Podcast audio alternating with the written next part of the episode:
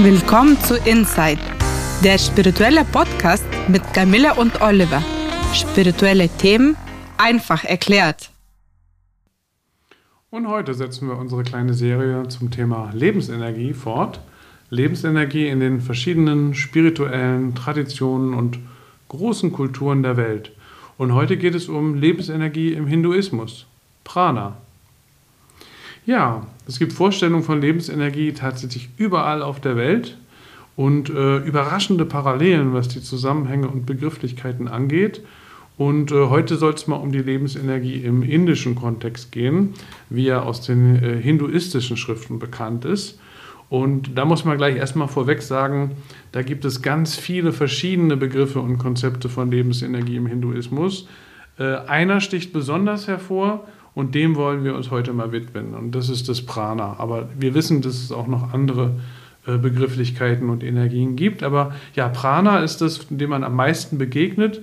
Äh, hast du schon mal von Prana gehört? Das hast du auch, glaube ich, mal Yoga gemacht. Da kommt es auch vor, oder? Ja, das kommt vom Yoga. Da habe ich äh, Yoga gemacht mhm. und äh, dann hat man so eine äh, diese Position, wo man genau sich mit dem Himmelsrichtung verbindet, wo man.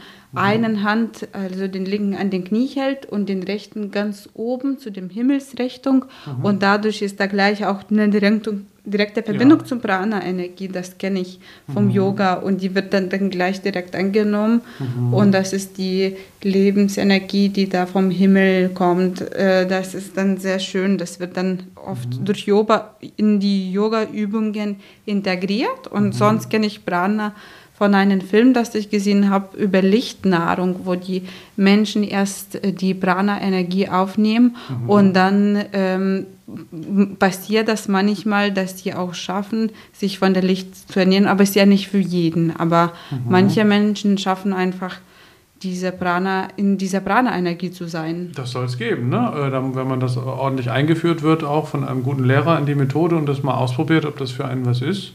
Da haben wir auch schon mal, irgendwann hatten wir das Thema schon mal in einer anderen Folge, glaube ich. Ne? Ja. Und äh, da ging es auch um Prana, genau.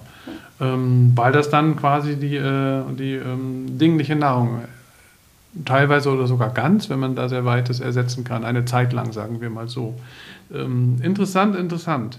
Ähm, ja, wie kann man Prana definieren? Ähm, ähm, eine Möglichkeit ist absolute Energie ja, absolute Energie oder auch Lebenskraft oder noch konkreter Lebenskraft, die mit der Bewegung des Atems verbunden ist. Ne?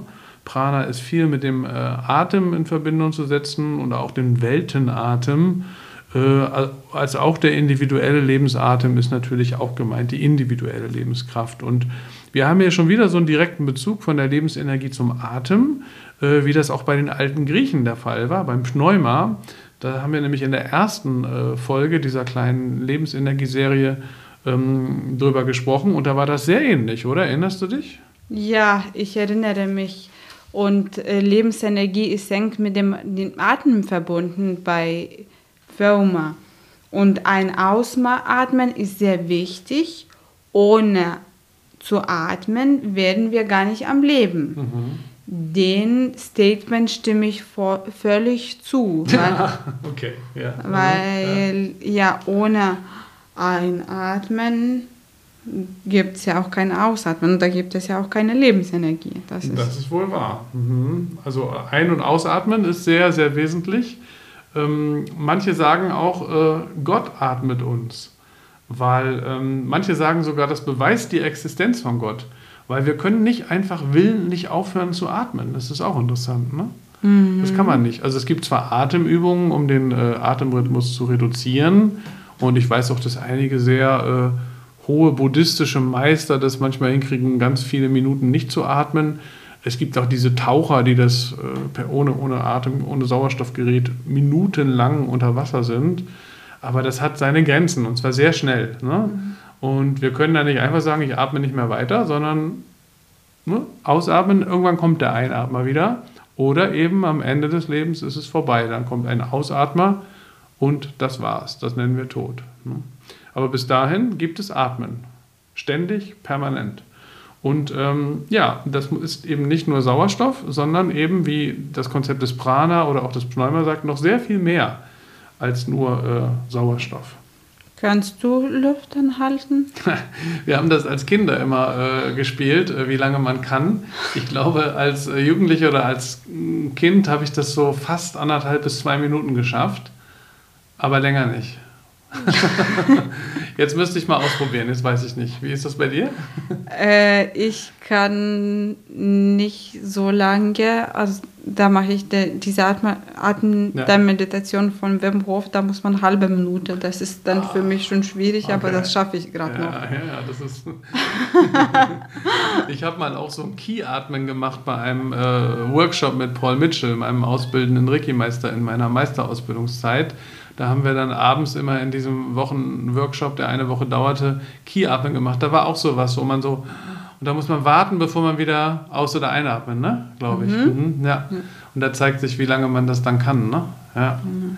Das sind spannende Übungen. Ähm, ja, also in den hinduistischen Lehren geht man eben auch davon aus, dass der Mensch mit jedem Atemzug, den er tut, nicht nur Luft, Sauerstoff eben, sondern auch Prana aufnimmt. Und ähm, es heißt, der Atem ist das Vehikel, das Prana in seiner konzentriertesten Form durch das feinstoffliche Energiesystem des Menschen leitet. Ja, es gibt verschiedene Arten von Prana, so wie es verschiedene Arten von Ki gibt. Darüber werden wir auch noch eine Lebensenergiefolge machen. Natürlich müssen wir eine Folge über Ki machen. Das ist ja die Lebensenergie schlechthin. Das kommt noch. Und beim Prana ist es aber ähnlich. Das Prana ergießt sich in jede Dimension, es erfüllt den Raum, es verbindet alle Dinge auf allen Ebenen miteinander. Es ist die ursprüngliche Energie und es wird sogar gesagt im Hinduismus, es überträgt Gedanken durch den Äther und ist dennoch nicht der Gedanke selbst. Es ist auch nicht Materie, aber weil es Prana gibt, existiert Materie in all ihrer Verschiedenheit. Ja. Prana, würde ich sagen, ist eine sehr zugespitzte, energetische, aber auch sehr gleichzeitig geheimnisvolle Lebensenergie, mhm. die auch so in der Luft schwebt.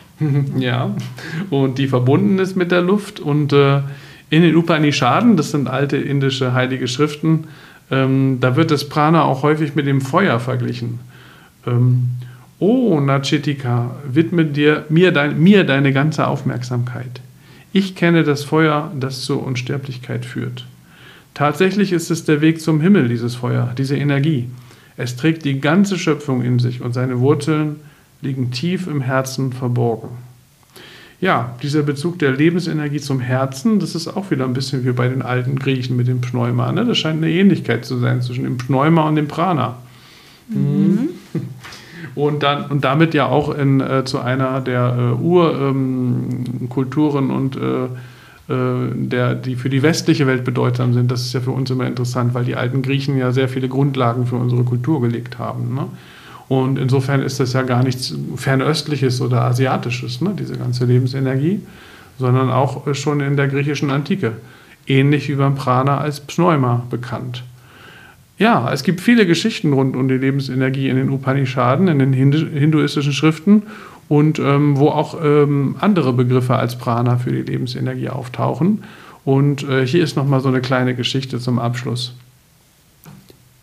Einmal baten die Götter das Organ der Sprache, die Nase, die Augen, die Ohren, den Verstand und die Lebenskraft eindringlich, Hymnen für sie zu singen. Alle sangen der Reihe nach. Die Dämonen erkannten sofort, dass die Götter durch diese Sänger mit Sicherheit die Oberherrschaft über sie gewinnen würden. Und so verunreinigten sie die Sänger heimlich und erfolgreich mit dem groben Übel starker Verhaftung an die Objekte der Sinne und das Leben des Vergnügens. Beim Organ der Sprache, der Nase, den Augen, den Ohren und dem Verstand hatten sie sofort Erfolg. Doch bei der Lebenskraft erlitten sie eine schwere Niederlage. Die Lebenskraft zerbrach sie in Stücke und warf sie in alle Himmelsrichtungen. Die Lebenskraft trug den Sieg für die Götter davon.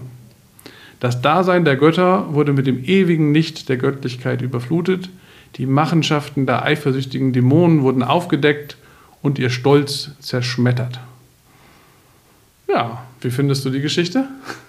Das ist eine positive, äh, friedliche Energie, die immer gewinnt. Das macht Hoffnung, dass das ewige Licht anstrebenswert ist. Mhm. Das Ende ist so ein bisschen wie in einem Märchen. Ja, das ist richtig, genau. Märchen sind ja die ganz Träger ganz großer Weisheit, auch in unserer Kultur, die aus der Vergangenheit kommt und tradiert, tradiert wird, wie man so schön sagt. Und ja, ein Märchen ist immer ganz viel Weisheit. Wir freuen uns, wenn ihr nächstes Mal wieder dabei seid. In der Zwischenzeit sind wir auch auf Facebook und Instagram. Und wer mehr wissen möchte über Spiritualität Reiki und Soundtherapie, schaut auf www.soundandreiki.de oder www.einfachnurreiki.de.